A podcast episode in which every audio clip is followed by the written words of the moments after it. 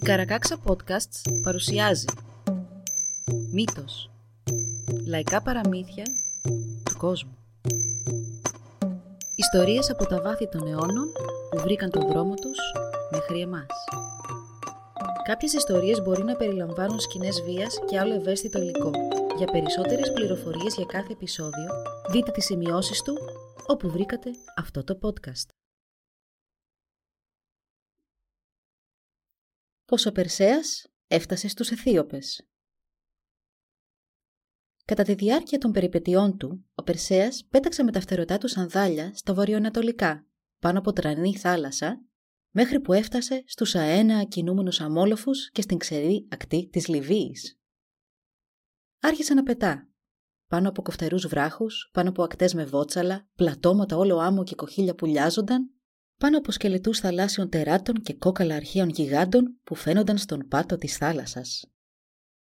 Και καθώς πετούσε, το αίμα από το κομμένο κεφάλι της γοργόνας μέδουσας έσταζε στο έδαφος και μεταμορφωνόταν σε δηλητηριώδεις έχιδνες και οχές που μέχρι και σήμερα ζουν στις ερήμους.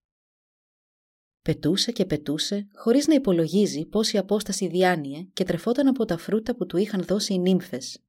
Μέχρι που από κάτω του είδε τους λόφους των ψήλων και τους νάνους που πάλευαν με τους γερανούς. Τους είδε να πολεμούν μεταξύ τους με δώρα τα αποκαλάμια και βούρλα και τα σπίτια τους που ήταν φτιαγμένα από τσόφλια των αυγών των γερανών. Ο Περσέας τότε έβαλε τα γέλια και συνέχισε να πετά βορειοανατολικά, ανυπομονώντας να δει τη Μεσόγειο να λαμποκοπά, γιατί τότε ήξερε πως σύντομα θα έφτανε σπίτι του. Ξάφνου, ένας δυνατός άνεμος τον χτύπησε και τον έστειλε πάλι νότια, προς την έρημο. Όλη η μέρα πάλευε κόντρα σε αυτόν τον άνεμο, αλλά τα σανδάλια του δεν μπορούσαν να τον βοηθήσουν. Αναγκάστηκε να αφαιθεί να τον ταξιδέψει ο άνεμος όλη τη νύχτα και το πρωί δεν έβλεπε γύρω του τίποτα άλλο παρά την ερημιά της άμμου. Τότε από τον βορρά άρχισαν να τον κυνηγούν τρομερές αμοθίελε με πανύψηλους κόκκινους στροβίλους που έμοιαζαν φωτιές στον καυτό μεσημεριάτικο ήλιο.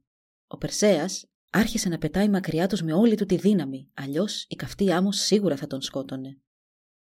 Ο άνεμος και η αμοθίελα καταλάγιασαν μετά από λίγο και ο Περσέας ξεκίνησε πάλι για τον βορρά. Αλλά πάλι σε λίγο οι αμοθίελες και ο άνεμος τον έσπρωξαν προς τον νότο και μετά από λίγο καταλάγιασαν. Εφτά μέρες πάλευε έτσι ο Περσέας και τις εφτά μέρες ο καιρός τον έσπρωχνε πάντα προς τον νότο μέχρι που η εξάντληση και η πείνα τον κατέβαλαν τελείως. Νόμισε τότε πως είδε μια λιμνούλα στον ορίζοντα, μα σαν την πλησίασε εκείνη εξαφανίστηκε από μπροστά του. Μετά από λίγο είδε κι άλλη, μόνο για να την ξαναχάσει από μπροστά του σαν πήγε πιο κοντά. Ευτυχώς που ήταν αθάνατος, αλλιώς θα είχε σίγουρα πεθάνει. Έσφιζε όμως από ζωή και η δύναμή του ευτυχώς ήταν υπεράνθρωπη. Παρακάλεσε τότε τη θεά Αθηνά. Ω όμορφη και αγνή θεά, άκουσέ με. Θα με αφήσεις εδώ να χαθώ από δίψα; Σου φέρνω το κεφάλι της μέδουσα όπως μου πρόσταξες και μέχρι εδώ με προστάτεψες καλά. Με καταλείπει τώρα; Πρέπει να είναι έτσι. Αλλιώς, γιατί τα σανδάλια δεν μπορούν να σταθούν απέναντι στις θύελες και στους ανέμους που με κρατούν μακριά από την πατρίδα μου; Δεν θα ξαναδώ ποτέ τη μητέρα μου, τα γαλάζια νερά της ερήφου και τους ηλιοκαμένους λόφους της Ελλάδας. Αυτά είπε όταν προσευχήθηκε και μετά γύρω του βασίλεψε σιγή. Ο ουρανός ήταν ακόμη ψηλά, η άμμος κάτω. Ο Περσέας κοίταξε προς τον ουρανό και δεν είδε τίποτα παρά τον σκληρό ήλιο και το απέραντο γαλάζιο. Κοίταξε προς τη γη και το μόνο που έβλεπε ήταν η ατέλειωτη άμμος. Στάθηκε για λίγο περιμένοντας και είπε: Σίγουρα είναι η θέληση των αθανάτων να είμαι εδώ. Η Αθηνά δεν θα έλεγε ποτέ ψέματα. Αυτά τα σανδάλια θα με οδηγούσαν στο σωστό δρόμο, άρα ο δρόμος που προσπαθούσα να πάρω πρέπει να ήταν ο λανθασμένος. Ξάφνου, τα αυτιά του άνοιξαν και άκουσε τον ήχο τρεχούμενου νερού. Η καρδιά του σκύρτησε και, όσο κουρασμένος και να ήταν που ίσα που μπορούσε να σταθεί, συνέχισε με όση δύναμη του έμενε να περπατάει μπροστά. Σαν κοίταξε από την άλλη μεριά του λόφου που βρισκόταν, είδε μπροστά του μια πεδιάδα στην άμμο, χουρμαδιές και μαρμάρινα βράχια και μια έκταση καταπράσινη από το χορτάρι. Στη μέση όλου αυτού του τοπίου έτρεχε ένα μικρό ριάκι που, όπως πήγαζε από τη μια μεριά της όασης, έτσι και χανόταν μέσα στην άμμο στην άλλη. Το γάργαρο νερό έτρεχε ανάμεσα στα βράχια και ένα απαλό αεράκι περνούσε από τα κλαδιά των χουρμαδιών. Ο Περσέας φώναξε από χαρά και κατρακύλησε κάτω από τον λόφο, ήπια νερό έφαγε χουρμάδες ξεκουράστηκε στο δροσερό χορτάρι και σαν ξεκουράστηκε για τα καλά, σηκώθηκε όρθιος να συνεχίσει το ταξίδι του. Αυτή τη φορά όμως δεν κατευθύνθηκε βόρεια γιατί σκέφτηκε «Η Θεά Αθηνά με έφερε ως εδώ. Δεν θα θέλει να γυρίσω σπίτι μου ακόμη. Και αν υπάρχει ακόμα μια γενναία πράξη που μου μένει να κάνω πριν ξαναδώ τους λόφους της Ελλάδας» Και ο Περσέας πήγε ανατολικά, μόνο ανατολικά. Διέσχισε οάσεις και δροσερές πηγές, φοινικές και χορτάρια, μέχρι που το δειλινό έφτασε μπροστά σε μια χρυσοκόκκινη οροσυρά. Μιας και αισθανόταν πάλι δυνατός, άρχισε να πετά πάνω από τα βουνά όλο το βράδυ, μέχρι που η Ιώ έφερε τις πρώτες πρωινές ακτίδες και πάλι στον ουρανό. Τότε μπροστά του είδε τον μεγάλο και τρανό κήπο, την Αίγυπτο και τον πανέμορφο Νείλο. Είδε τις πόλεις που έφταναν στον ουρανό και τους ναούς, τους οβελίσκους, τις πυραμίδες και τους θεόρατους πέτρινους θεούς. Χαμήλωσε τότε και πέταξε πάνω από χωράφια με σιτάρι, λινάρι και χρή και αναρριχόμενες κολοκύθες. Και είδε τους ανθρώπους να βγαίνουν από την πύλη μιας θεσπέσιας πόλης και να πιάνουν αμέσως δουλειά, ο καθένας στη θέση του ανάμεσα στις οδιές, να ανοίγουν έξυπνα με τα πόδια τους στα αυλάκια ανάμεσα στα φυτά, σύμφωνα με την σοφία των Αιγυπτίων. Μα σαν τον είδαν, όλοι σταμάτησαν τη δουλειά τους, τον περικύκλωσαν και τον ρώτησαν. «Ποιος είσαι εσύ, ξανθέ νεαρέ, και γιατί φοράς αυτό το κουρελιασμένο δέρας κατσίκας» Είσαι σίγουρα αθάνατος. Το δέρμα σου έχει το λευκό του ελεφαντόδοτου, ενώ το δικό μας το κόκκινο του πυλού. Τα μαλλιά σου είναι σαν χρυσή κλωστή, ενώ τα δικά μας μαύρα και σγουρά. Σίγουρα είσαι ένας αθάνατος, του είπαν και ετοιμάστηκαν να τον λατρέψουν. Δεν είμαι από τους αθάνατους, αλλά είμαι ήρωας των Ελλήνων. Σκότωσα τη Μέδουσα εκεί που ζούσε και βαστώ το κεφάλι της μαζί μου. Δώστε μου να φάω για να συνεχίσω το έργο μου. Του έδωσαν τροφή, κρασί και φρούτα, αλλά δεν τον άφηναν να φύγει. Σαν μαθεύτηκε και στην πόλη ότι η Μέδουσα ήταν νεκρή, οι ιερείς πήγαν αμέσως να τον συναντήσουν, ακολουθούμενοι από νεαρά κορίτσια που τραγουδούσαν και χόρευαν με ταμπούρλα και λύρες. Έτοιμοι ήταν να τον φέρουν και μπροστά στον Βασιλιά, μα ο Περσέας με μια γρήγορη κίνηση φόρεσε την μαγική του περικεφαλαία και εξαφανίστηκε από μπροστά τους. Οι Αιγύπτιοι περίμεναν για πολύ καιρό την επιστροφή του, αλλά μάταια και τον λάτρεψαν ως ήρωα. Του έφτιαξαν και άγαλμα στη Χέμιδα, το οποίο στεκόταν εκεί για εκατοντάδες χρόνια. Πολλοί μάλιστα έλεγαν ότι ερχόταν στα όνειρά τους και όταν συνέβαινε αυτό, η σοδιά εκείνων των χρόνων ήταν καλή και ο Νείλος φούσκωνε. Ο Περσέας συνέχισε ανατολικά μέχρι που έφτασε στην ακτή της Ερυθράς θάλασσας, αλλά φοβήθηκε να περάσει στις αραβικές ερήμους και πήγε προς τον βορρά και πάλι και αυτή τη φορά καμία θύελα δεν βρέθηκε στο δρόμο του. Πέρασε τον Ισθμό, το όρος Κάσιο και το Σερβονικό έλος μέχρι την ακτή της Παλαιστίνης, όπου και ζούσαν Αιθίωπες. Πέταξε πάνω από έφορες κοιλάδες και λόφους σαν του Άργους ή της Λακεδαιμονίας ή ακόμα και σαν τις κοιλάδες των Τεμπών. Μα σαν έφτασε στις πιο χαμηλές περιοχές είδε πλημμύρες και φωτιές και τους λοφίσκους να βράζουν σαν χύτρες με τις προσταγές του Ποσειδώνα του τρανταχτή της γης. Ο Περσέας δεν τόλμησε να πάει να δει τι συνέβαινε και στην ενδοχώρα, παρά έμεινε να πετά πάνω από τα παράλια, όπου τη μέρα ο ουρανός ήταν μαύρος από καπνό και το βράδυ κόκκινος από τη φωτιά. Την αυγή κοίταξε προς τους γκρεμούς εκεί που έσκαγε το κύμα και είδε κάτω από έναν μαύρο βράχο μια λευκή φιγούρα. «Σίγουρα αυτό θα είναι το άγαλμα κάποιας θαλασσινής θεότητας», σκέφτηκε θα πάω πιο κοντά να δω τι είδους θεότητες λατρεύουν αυτοί οι βάρβαροι. Έτσι ο Περσέας πλησίασε τον γκρεμό και με μεγάλη έκπληξη είδε πως η φιγούρα δεν ήταν καθόλου άγαλμα. Μόνο μια κοπέλα από σάρκα και οστά, με το φόρεμά της να κυματίζει στον άνεμο. Πλησίασε κι άλλο και την είδε να τρέμει κάθε φορά που την χτυπούσαν τα κύματα και το κρύο θαλασσινό αλάτι. Τα μπράτσα της ήταν λισοδεμένα πάνω από το κεφάλι της στον βράχο, με μπρούτζινες αλυσίδες. Το κεφάλι της ήταν πεσμένο στο στήθος της, είτε από εξάντληση είτε από στενοχώρια.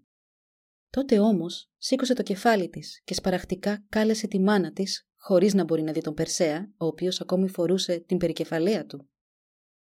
Γεμάτο συμπόνια και αγανάκτηση, ο Περσέας πήγε σχεδόν δίπλα στην κοπέλα και την κοίταξε καλά. Το δέρμα της ήταν πιο σκούρο από το δικό του και τα μαλλιά της είχαν χρώμα μαυρογάλανο σαν αυτό του Ιάκυνθου.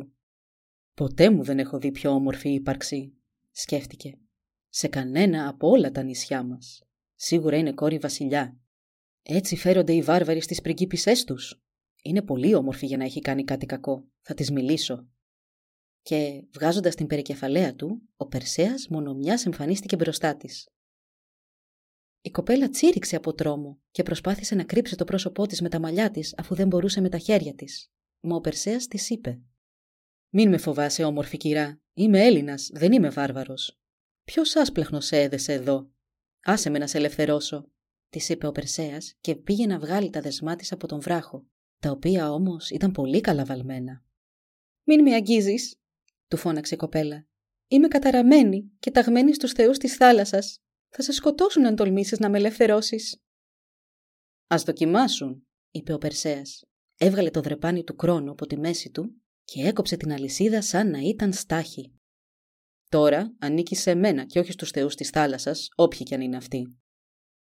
Αλλά η κοπέλα το μόνο που έκανε ήταν να καλεί και να ξανακαλεί την μητέρα της. «Γιατί καλείς τη μητέρα σου; Δεν θα ήταν και πολύ καλή μητέρα για να σε αφήσει εδώ να πεθάνεις». «Αν ένα πουλάκι πέσει από τη φωλιά του, ανήκει σε αυτόν που το βρήκε. Αν πεταχτεί στα άχρηστα ένα κόσμημα, το βρει και το φορέσει κάποιος, τότε είναι δικό του. Έτσι, αφού σε βρήκα εγώ, θα σε κρατήσω. Ξέρω τώρα γιατί η παλάδα Αθηνά με έφερε ως εδώ. Με έστειλε να βρω και με το παραπάνω την ανταμοιβή μου για ό,τι έχω περάσει ως τώρα. Είμαι η κόρη του Κιφαία, βασιλιά της Αντιόπιας, και η μητέρα μου είναι η Κασιόπη, η όμορφο Μαλούσα. Εγώ είμαι η Ανδρομέδα, ή τουλάχιστον θα είμαι για όσο μου απομένει. Βρίσκομαι εδώ δεμένη και αβοήθητη για να κατευνάσω την οργή του Θεού για τις αμαρτίες της μητέρας μου.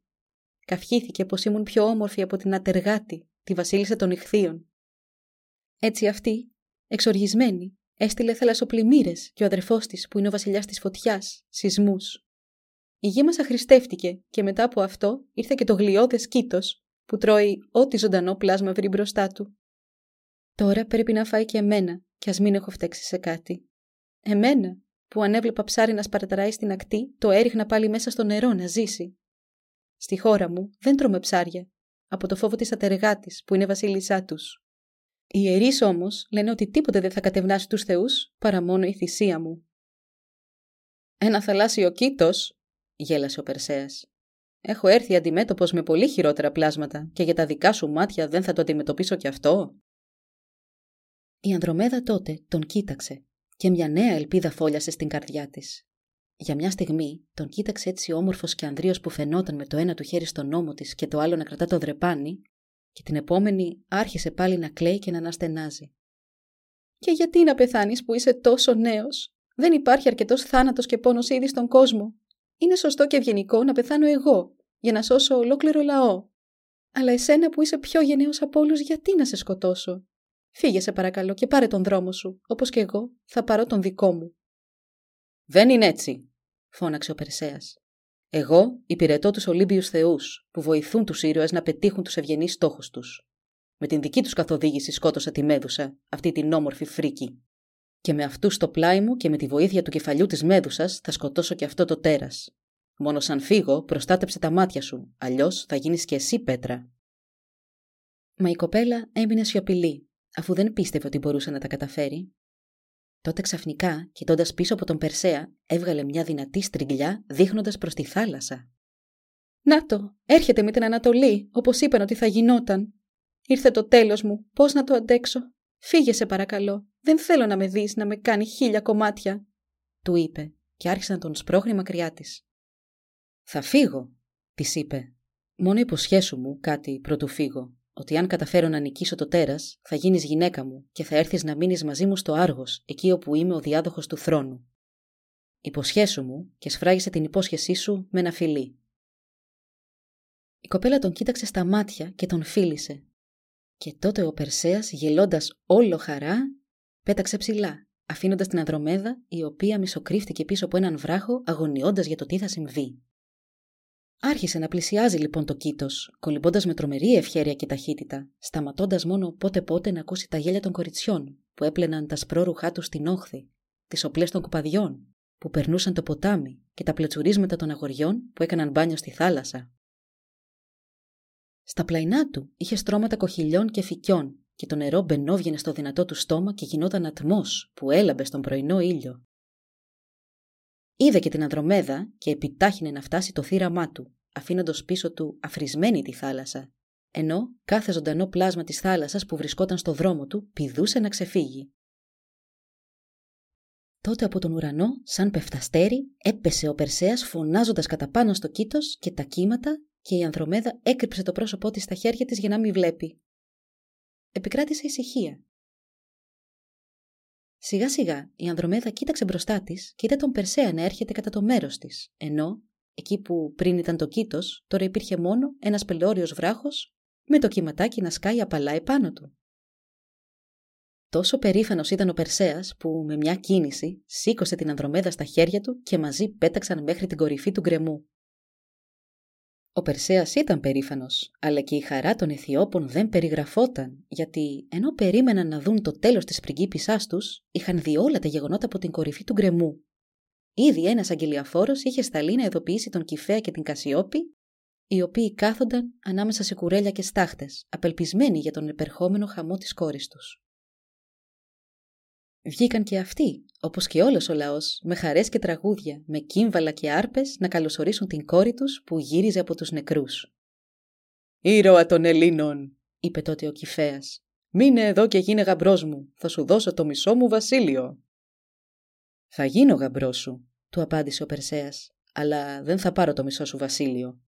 Ανυπομονώ να γυρίσω πίσω στην πατρίδα μου και στη μητέρα μου που με περιμένει». «Εντάξει, αλλά μην μας πάρεις την κόρη μας μακριά αμέσως, ειδικά τώρα που ξαναζεί για εμάς. Κάτσε εδώ για ένα χρόνο και τότε γυρίζεις πίσω με όλες τις τιμές. Ο Περσέας συμφώνησε, αλλά πριν πάει στο παλάτι, ζήτησε από τον λαό να μαζέψει πέτρες και ξύλα για να χτίσουν τρεις βωμούς. Έναν αφιερωμένο στη θεά Αθηνά, έναν στον θεό Ερμή και έναν στον πατέρα Δία και να θυσιάσουν νεαρούς σταύρους και κρυάρια. Κάποιοι είπαν τι ευσεβής νεαρός, αλλά οι ιερείς σκέφτονταν. Η βασίλισσα της θάλασσας θα θυμώσει ακόμη περισσότερο τώρα που σκοτώσαμε το κήτος της. Αλλά φοβόντουσαν να πούν τις σκέψεις τους δυνατά γιατί ήξεραν για το κεφάλι της Μέδουσας. Έτσι, πήγαν στο παλάτι και βρήκαν τον Φινέα, τον αδερφό του Κηφαία, και του κλάφτηκαν σαν λίκενες που τους είχαν κλέψει τα κουτάβια και τον ξόρκισαν και τον φοβέρισαν. Εκείνος τότε μάζεψε τους γιους του και τους υπηρέτες του, παρουσιάστηκε μπροστά στον Κυμφαία και του είπε «Δεν κάνει να παντρέψεις την κόρη σου με αυτόν τον ξένο, δεν ξέρουμε ούτε το όνομά του. Δεν είχες τάξει την Ανδρομέδα σε έναν από τους γιους μου. Τώρα λοιπόν που αυτή είναι ασφαλής, δεν πρέπει να κρατήσεις τον λόγο σου». «Αν ο γιος σου θέλει παντριά», είπε γελώντας ο Περσέας, «να πάει να βρει μια άλλη νύφη. Προς το παρόν θα πρέπει να μείνει θεατής. Άφησε αυτήν εδώ να πεθάνει και έτσι για αυτόν είναι νεκρή. Εγώ της έσωσα τη ζωή, άρα για μένα είναι ζωντανή και για κανέναν άλλον. Αχάριστε άνδρα. Δεν έσωσα τη γη σας, τις ζωές των γιών και των θυγατέρων σας, και τώρα φέρεστε έτσι; Φύγε, αλλιώς τα πράγματα θα χειροτερέψουν για σένα. Τότε όμως όλοι οι άντρε που είχε συνοδεία του Οφινέα τράβηξαν τα ξύφη τους και όρμησαν κατά πάνω στον Περσέα. Αυτό έσωσε την ύφη μου από το κήτος, είπε εκείνος και πρόταξε το κεφάλι της Μέδουσας. Φαίνεται πως θα με σώσει από πολλά ακόμα. Με αυτά τα λόγια όλοι οι άντρες του Φινέα σταμάτησαν και άρχισαν να σφίγγονται. Πριν να ξανακαλύψει το κεφάλι με το δέρος ο Περσέας, όλοι τους είχαν γίνει πέτρα. Είπε τότε ο Περσέας να του φέρουν μοχλούς και καλάμια και να τους βγάλουν όλους έξω. Τι τους έκανε, κανείς δεν ξέρει. Το γαμήλιο γλέντι ξεκίνησε και κράτησε 7 ολόκληρες μέρες. Ο Περσέας και η Ανδρομέδα ήταν πράγματι ευτυχισμένοι. Μα την 8η μέρα ο Περσέας είδε ένα όνειρο. Είδε στο πλευρό του τη θεά Αθηνά, έτσι όπως την είχε δει στη Σέριφο πριν 7 χρόνια. Τον φώναξε με το όνομά του και του είπε «Περσέα, έδειξες ανδρεία και να, έχεις πια την ανταμοιβή σου. Βλέπεις τώρα πως οι θεοί είναι δίκαιοι και βοηθούν όποιον βοηθά τον εαυτό του. Έλα, δώσε μου πίσω το τρεπάνι, τα σανδάλια και την περικεφαλαία να τα επιστρέψω εκεί που πρέπει. Το κεφάλι της Μέδουσας κράτα το λίγο καιρό ακόμα, θα σου χρειαστεί όταν επιστρέψεις στην Ελλάδα. Μετά όμως να το πας στο ναό μου στη Σέριφο, για να το βάλω να υπάρχει πάντα στην ασπίδα μου, να τρέμουν οι τιτάνες, τα τέρατα και όλοι οι εχθροί θεών και ανθρώπων. Όσο για αυτόν τον τόπο, εγώ ηρέμησα γη και θάλασσα. Δεν θα υπάρξουν άλλες πλημμύρες και σεισμοί. Μόνο πες τον λαό να χτίσει κι άλλους βωμούς. Στον πατέρα Δία και σε μένα και να λατρεύουν τους αθάνατους, τους κυρίους της γης και του ουρανού. Και ο Περσέας σηκώθηκε να της δώσει το δρεπάνι, την περικεφαλαία και τα σανδάλια, αλλά ξύπνησε και το όνειρο έγινε καπνός. Μα δεν ήταν ακριβώς όνειρο, μιας και εκτός από το δέρας με το κεφάλι, τα άλλα τρία αντικείμενά του είχαν εξαφανιστεί.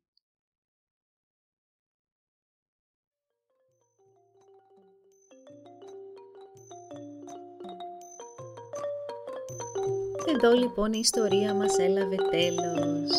Αν θέλετε να μας επισκεφτείτε και να μάθετε περισσότερα για εμάς, παρακαλώ πηγαίνετε στη σελίδα www.karakaksa.org Σας ευχαριστούμε που μας παρακολουθήσατε. Γεια σας!